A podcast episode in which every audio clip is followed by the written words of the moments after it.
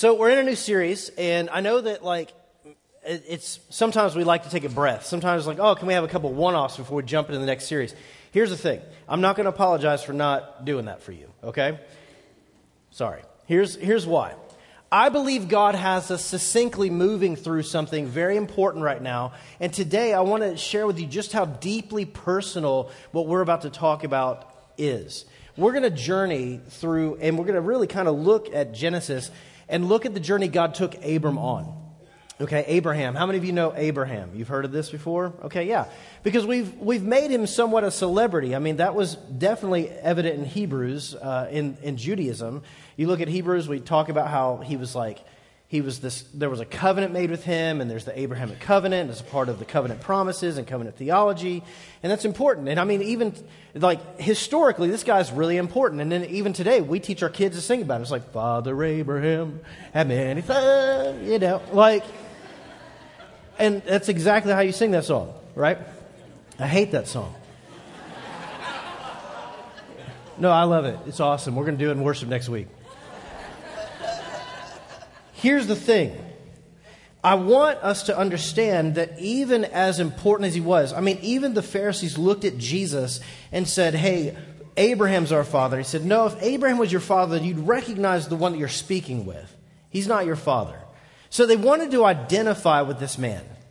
What I want us to do is identify with this man, but I want us to identify with how deeply normal he was, how sinful he was, how he made mistakes, and God still used him. Hello? And so, so Psalm 37.5 has become a really important verse for me.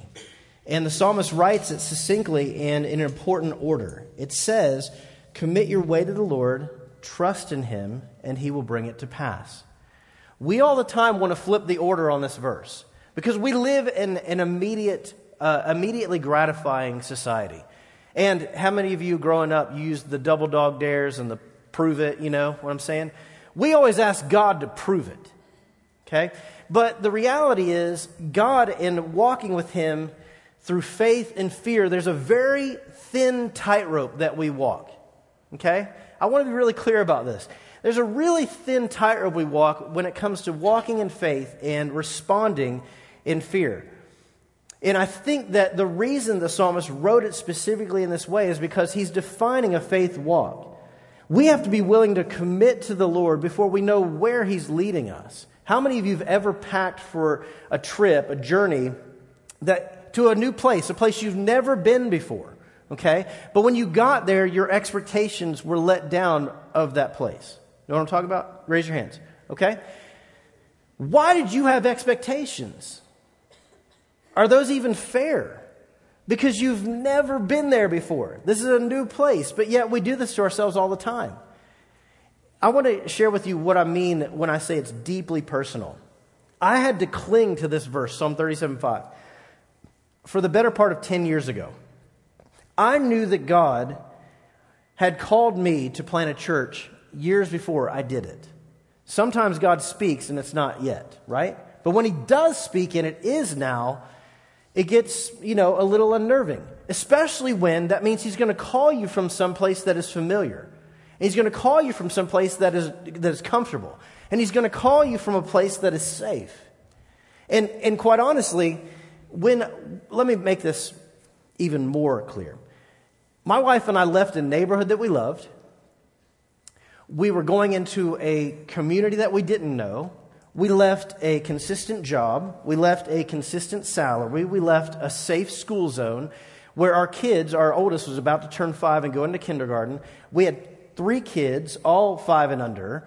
And, and here's the thing it was then God called us at a time to move into a place that was really expensive at the height of the American recession in, in 2009.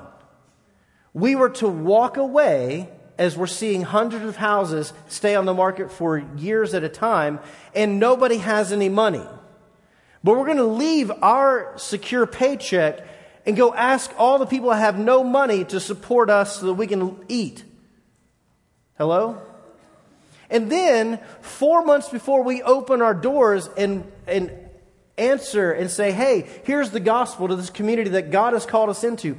Four months before that happens, God hits the city that He's called us to serve with the greatest natural disaster the city of Nashville had ever seen. Anyone remember 2010? So now you have a people who have no money because the recession's hit, and they're wildly uncertain about what their future looks like because we're all backed up and we've got water in our houses or mildew in our houses. It's left from all the water that displaced us all. And I'm walking in going, hey, God's called me to plant a church. Will you give to that? I know that you're not sure about your own thing right now. I know that you're not sure where you're going to sleep tonight or how you're going to pay for that next meal, but please invest in what is going on down here. Hello? The math was not great. That doesn't add up. It was wildly uncertain. But I want to tell you that I personally understand what it means to be asked to follow when you're uncertain what the destination will look like. And here's, here's what I want to remind us this morning as we begin. I know that we talk about streets of gold and mansions one day, and John wrote this in Revelation to kind of alliterate what it would be like to be in a place free of pain, suffering, death, and in the presence of God. And it was wildly different to talk about streets of gold versus walking on streets of dust when you're barefoot. Hello? But we don't know for certain if that's the way to look. Maybe, that's great. But what we do know, what we're certain of, is that heaven and the hereafter will be the very presence of God forever. And will be there in his presence. That's what we know. That's what we've been promised. And the question as we get into today is that good enough? Abram was called out. Um, to, we're going to start, we're going to be in chapter 12. You can turn there of Genesis. Genesis chapter 12. But I got to start and unpack this by setting it up by the end of chapter 12. It says, Terah took his son Abram, his grandson Lot, Haran's son, his daughter in law Sarah, his son Abram's wife, and they set out together from Ur of the Chaldeans to go to a land of Canaan. But when they came to Haran, they settled there. Terah lived 205 years and then died in Haran. So here's what I want to say before we even get going here. Okay? God called Abram out of Ur, Ur of the Chaldeans. This is his homeland. This is where he's from. Okay? And in a day when it is um, just a third world country, you either have the rich or the poor. For them to have stuff, it means they were not amongst the poor. Abram was rich, and his father's inheritance was wealthy. Okay? He had a lot. And it says that Terah, his father, led them to leave Ur and to go towards Canaan. But they stopped in Haran and settled there, and that's where Haran would breathe his last. That's important because Abraham, as we get into it, we know that a covenant was established with Abraham it means that his father led him to walk towards God, but the promise wasn't Terah's, it was Abraham's. And he was following as he had been taught, but everything in his future was still wildly unknown. Now, some commentators believe that this interaction that we're about to get into in Genesis 12 is the first time that God has spoken to Abram, if that is true then this voice that he's about to hear from is wildly unfamiliar as well. In this day, in ancient times, there were deities assigned to different geographic regions and people, small g. And so there was a god of Ur that the people and the family of Abram would have worshiped. There was a god of Haran, the same. In Ur, it is said, I want to say just how comfortable his existence was there. And this is our first point. I'll just go ahead and bring it up. God calls Abram to leave comfort. In Ur, it is said that in the relic of that city, they have found signs and proof that there was indoor plumbing in that city. Here's what I want to say we deem in history the Babylonian civilization, the Babylonian Empire, with being the ones who came up with indoor plumbing. In America, we don't have a long history. This is still, in the grand scheme of things, relatively new to us. Ur predated the Babylonian Empire by 1600 years. So when I say that Abram left comfort, you need to understand the level of comfort Abram is leaving. He's rich with indoor plumbing, and he's called to leave and go to Haran, and then God's going to call him out of there as well. It says, chapter 12, the Lord said to Abram, Go out from your land, your relatives, and your father's house to the land that I will show you. Stop. That's all he has said to this point. That's it. He's going to explain himself, but here it is. God calls him from comfort to a land without a name and no destination definitive. And he says specifically, I'm going to call you out from this land, which has been assigned to other deities, as if to say that you'll have me and no one else. I'm going to call you out from the people that you're familiar with. Why?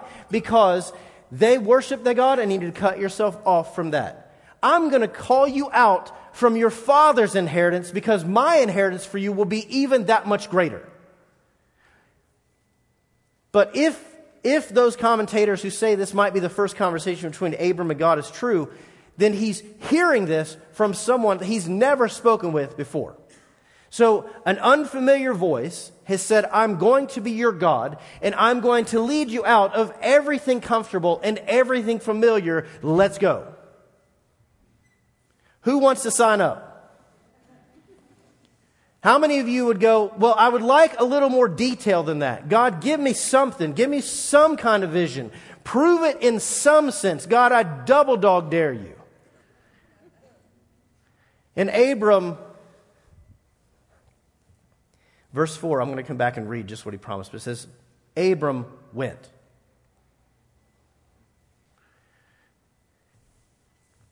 Those words cannot be understated. That is a massive decision. It says in verse 2 I will make you a great nation. I will bless you. I will make your name great, and you will be a blessing. I will bless those who bless you. I'll curse anyone who treats you with contempt and all the peoples on the earth will be blessed through you. So Abram went. As the Lord had told him, and Lot with him, his nephew. Abram was 75 years old when he left Haran. He took his wife Sarai, his nephew Lot, all the possessions they had accumulated, and the people they had acquired in Haran, and they set out for the land of Canaan. When they came to the land of Canaan, Abram passed through the land, the side of Shechem, to Moreh. And the Lord appeared to Abram and said, to your offspring I will give this land. Jump ahead to verse 10. And there was a famine in the land. Okay.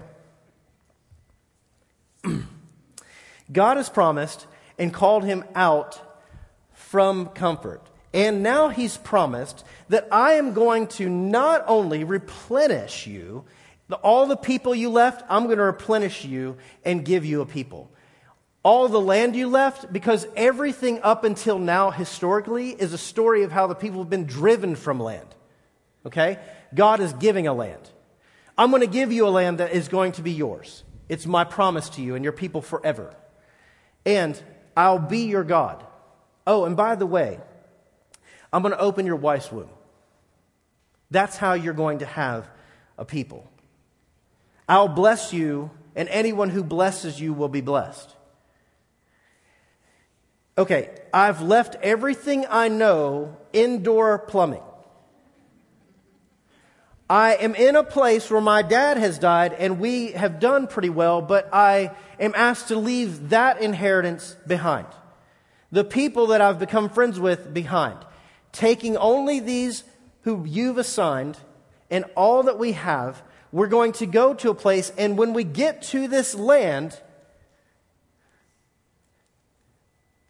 which you've asked me to survey, I recognize there are people already in this land, and it's barren. But this is going to be my gift. You've told me that my offspring will inherit this land for all time, but we've tried, we've seen all the doctors. My wife, she's barren. What kind of joke are you trying to pull here? You know? What is it you're asking me to do? And here's the thing, second point. I can't, I can't say how big Abraham went really is, but let me say it like this Abraham left despite comfort. He left comfort, but he left and followed and obeyed even despite comfort. For when he got there, the land and the promise, the gift is barren. And he's told that he's going to have fruit from the barren loins of his 65 year old wife. From an unfamiliar voice where he left everything he knew and everyone he knew riches, wealth, and status, and inheritance. He left all of that for this the promise that God will bring fruit from the barren. Who's ready to sign up? Who's ready to go? That God will bring fruit from the barren. Here's the thing you can't tell someone else a promise that God will bring fruit from the barren if you haven't yourself experienced that. How many of you have learned from life's greatest teachers failure and pain? When we look around and the tides are huge and the circumstances seem insurmountable and we go, God, where are you in this? He goes, Don't worry, I'm doing a work. How many of you have a tendency to want to run? I can't hang. That's fine if you're going to do it. I just, not me. Maybe I misheard you. Anyone ever second guessed God's leading of you when it didn't look the way you thought it might? even though you've never been there, it doesn't look the way you thought it might when you got there. Anyone ever hightail it out? Anyone go, I can't do it? Not me. Here's the thing. Let's talk a little less ambiguous. Anyone here married? Raise your hands. How many of you that turned out the way you thought it would? I was talking with the teenagers this morning over at Mount Juliet, and they were talking about marriage. I said, Oh, marriage is beautiful. It's wonderful. It is God's gift. It is totally of God. It is freaking hard.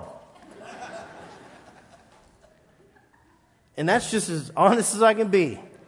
I looked at my wife after we'd been married for a little bit, and uh, I looked at her in the heat of uh, conversation. and I said, Who are you? Like, where's the girl I dated? Where'd she go? As I dodge a candle.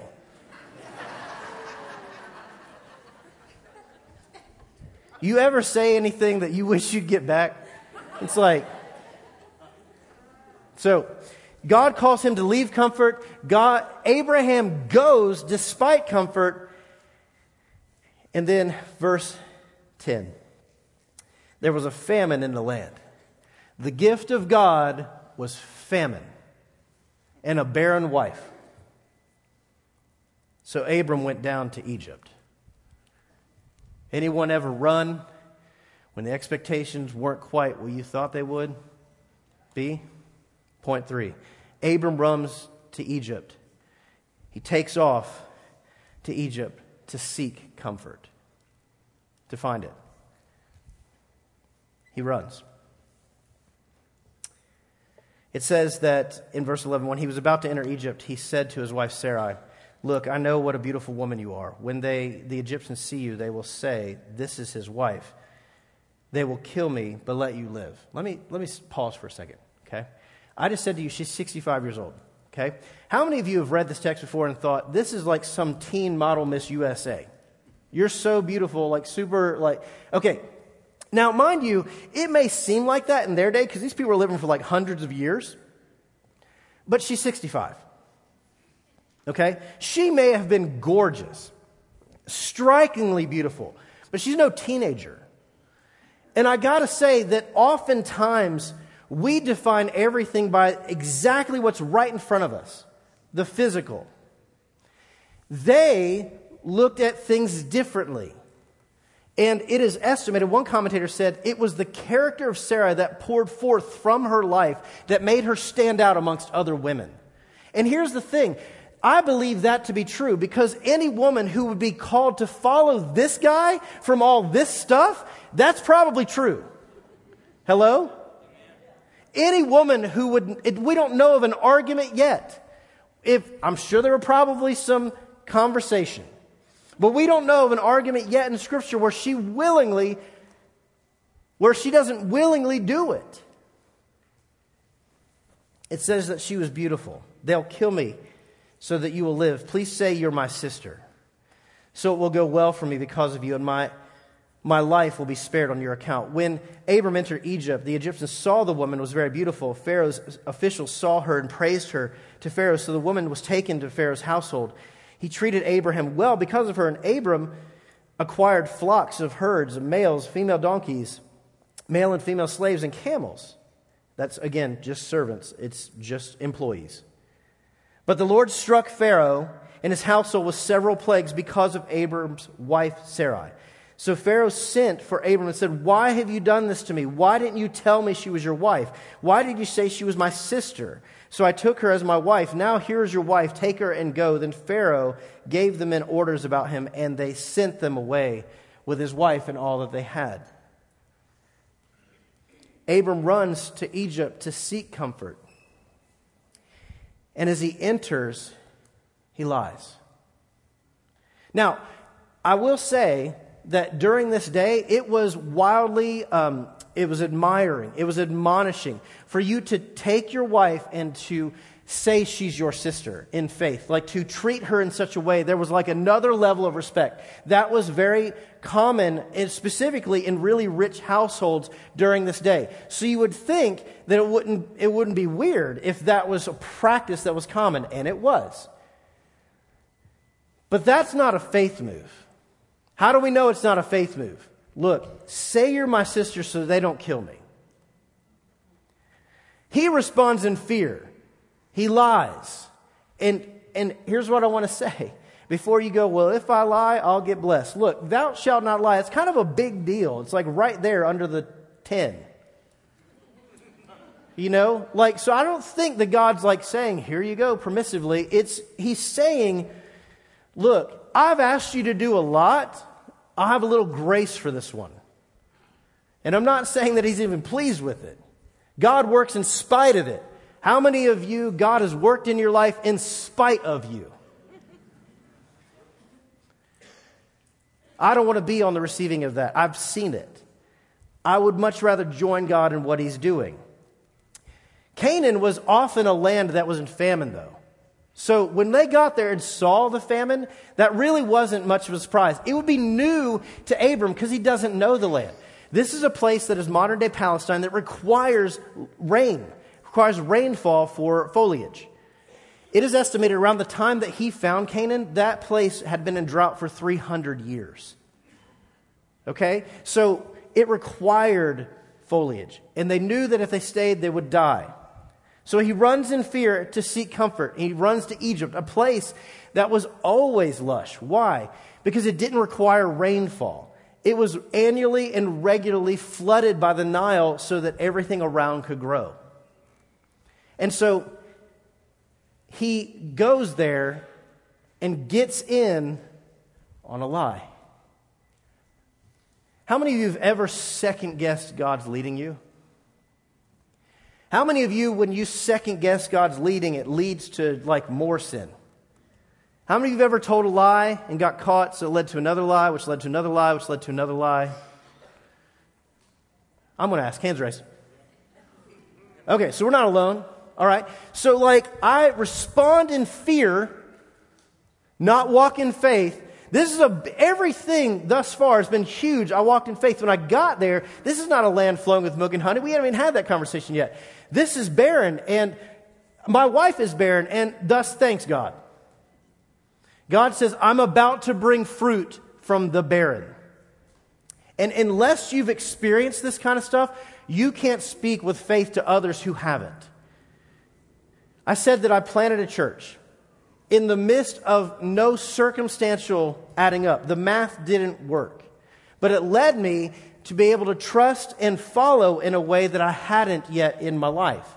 And it led me to a conversation with a couple that I would meet on said plant, in said new church, whom they'd been through everything, and all the doctors had told them, it can't happen. I'm sorry. It's just not in the cards. If you want a family, look in other ways. Look at other alternatives, but it's not going to happen naturally. And here's the deal I don't want to build any false hope in any one person, but one night as they shared their story with me, I just felt like the Lord was telling me to tell them. I know that it, it hasn't worked yet, and I know that all the experts have said it's not going to work. And I don't want to be the liar in your life, and I don't want to build false hope in you, but here's the truth I can't get away from the fact that I think God wants me to tell you He's about to open your womb. I can't get away from the fact that I think that God is about to open the barren womb and give you a child. Now, the gift of children was huge in this day, in this ancient world, but I, I probably would have never learned how huge until you look into the eyes of parents who desperately want to be parents, people who want to have children but cannot naturally, and and they, they are so hungry for that. And God tells you to tell them it's going to happen, and you go, I don't want to break their hearts. I don't want to be used in an opposite direction. And it wasn't immediate, but within a few years, that couple that I was able to say that to gave birth to a son. And he's in our nursery today. Listen, it doesn't always make sense. But is God God? Is God faithful when you are not? Abram lied, and God still gave him stuff to go back and survive a barren land. God is faithful when we are not, and He calls fruit from the barren. This is now, today, one of the most lush portions of the world, and we've been fighting over it ever since the day of Abraham. But it wasn't pretty when he got there. In fact, I'm, I'm not going to read this today. I'm going to tell you to go back and read it. The study's great for yourself. Read in chapter 13 how he has to separate from his nephew Lot because they're not going to be able to feed their families if they stay there. But I am going to jump ahead as God leads him out of Egypt and back to the land to this one verse in verse 14 of chapter 13. There's just one passage. After Lot had separated from him, the Lord said to Abram, Look from the place where you are. Look north, look south, east, and west. I will give you and your offspring forever this land that you see. I will make your offspring like the dust of the earth, so that if anyone could count the dust of the earth, then your offspring could be counted. Get up and walk around the land, know its length, its width, for I'm giving it to you. Walk around, get to know the promise and the gift that I'm giving you. Know it from the east, west, south to north. Know this land like, like Adam knew Eve. Like Yada is that Hebrew word. Like he knew her inside and out. The gift that God had given Adam, he said, know her and love her and enjoy her. Enjoy the land I'm giving you because it will become Right now, it doesn't look like that picture, but I'm doing something. Wait on me. Trust me. And our fourth point God is telling Abram to survey the land because he's trying to teach Abram that in the end, I alone am your comfort. I alone. I'm it. I'm, I am sovereign over all things. I will sustain you. I will gift you. I alone am your comfort. When it does not make sense, you've run already. I want you to learn from that. That wasn't good. When it does not make sense, don't run. I don't need your help. When it doesn't make sense and circumstantially the waves are too big and everything around you looks like there's no life, I don't need you to interpret what I'm telling you, and I don't need you to help me do what I'm about to do. What I need you to do is walk with me through this, one step at a time, survey everything that I've given you, and I need you to wait on me to bring it to pass. Because I've never not brought it to pass. Hello? I need you to commit to be in this land, the place that I'm giving you. I need you to commit to trust that I'm going to open your wife's womb and you won't even be able to count your descendants. I don't need your help. I just need you to wait on me. Hello? I need you to walk with me. I need to become your destination more than anything else in this life. I want you to want me, not just what I can give you, but I'm about to give you everything you left tenfold, a hundredfold. I'm about to give you everything that you left, a people, a place, a land, and I'm going to be your God. But I alone will be your comfort. Walking with God often means waiting on God, and not everything that you expected is actually what God expects. He will use all things for the good of those who love him, but a lot of our journey in him is blindly trusting him. Because circumstances, well, I'm going to tell you, they just don't always add up.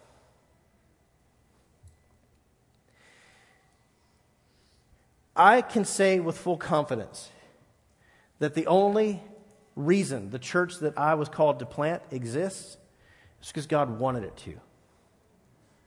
And when nothing made sense, he came through. And because He met us at every turn, no matter what obstacle came, it only gave opportunity for me to trust Him more and for Him to prove Himself and receive glory. And it gives you confidence that you're hearing from the Lord and you can share what the Lord is saying to those who are completely uncertain and the circumstances are just as barren as what you've experienced.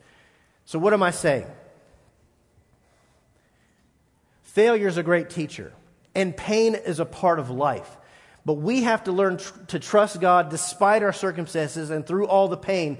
And when we wait and when we walk, we will see God bring fruit from the barren. Hello? When was the last time God spoke to you clearly? Were you obedient to do everything He said? When was the last God, time God spoke to you clearly? Were you obedient to wait on Him? Were you uh, willing and obedient to walk with Him and to wait on Him despite the barrenness surrounding you? This morning, I believe that God is faithful even when we're not. I believe that if we will go back to that place where God last spoke to us and we clearly heard and we'll evaluate whether we were obedient or we did it His way, we'll see We'll see our missteps and we can learn from them. We may have experienced some pain in them, but it'll teach us to walk further.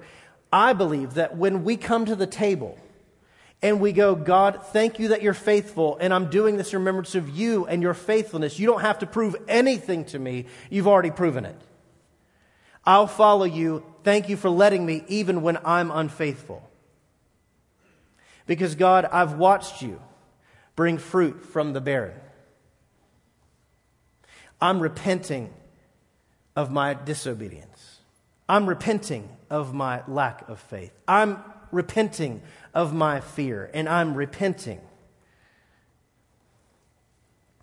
I'm repenting of my lack of wait and trust.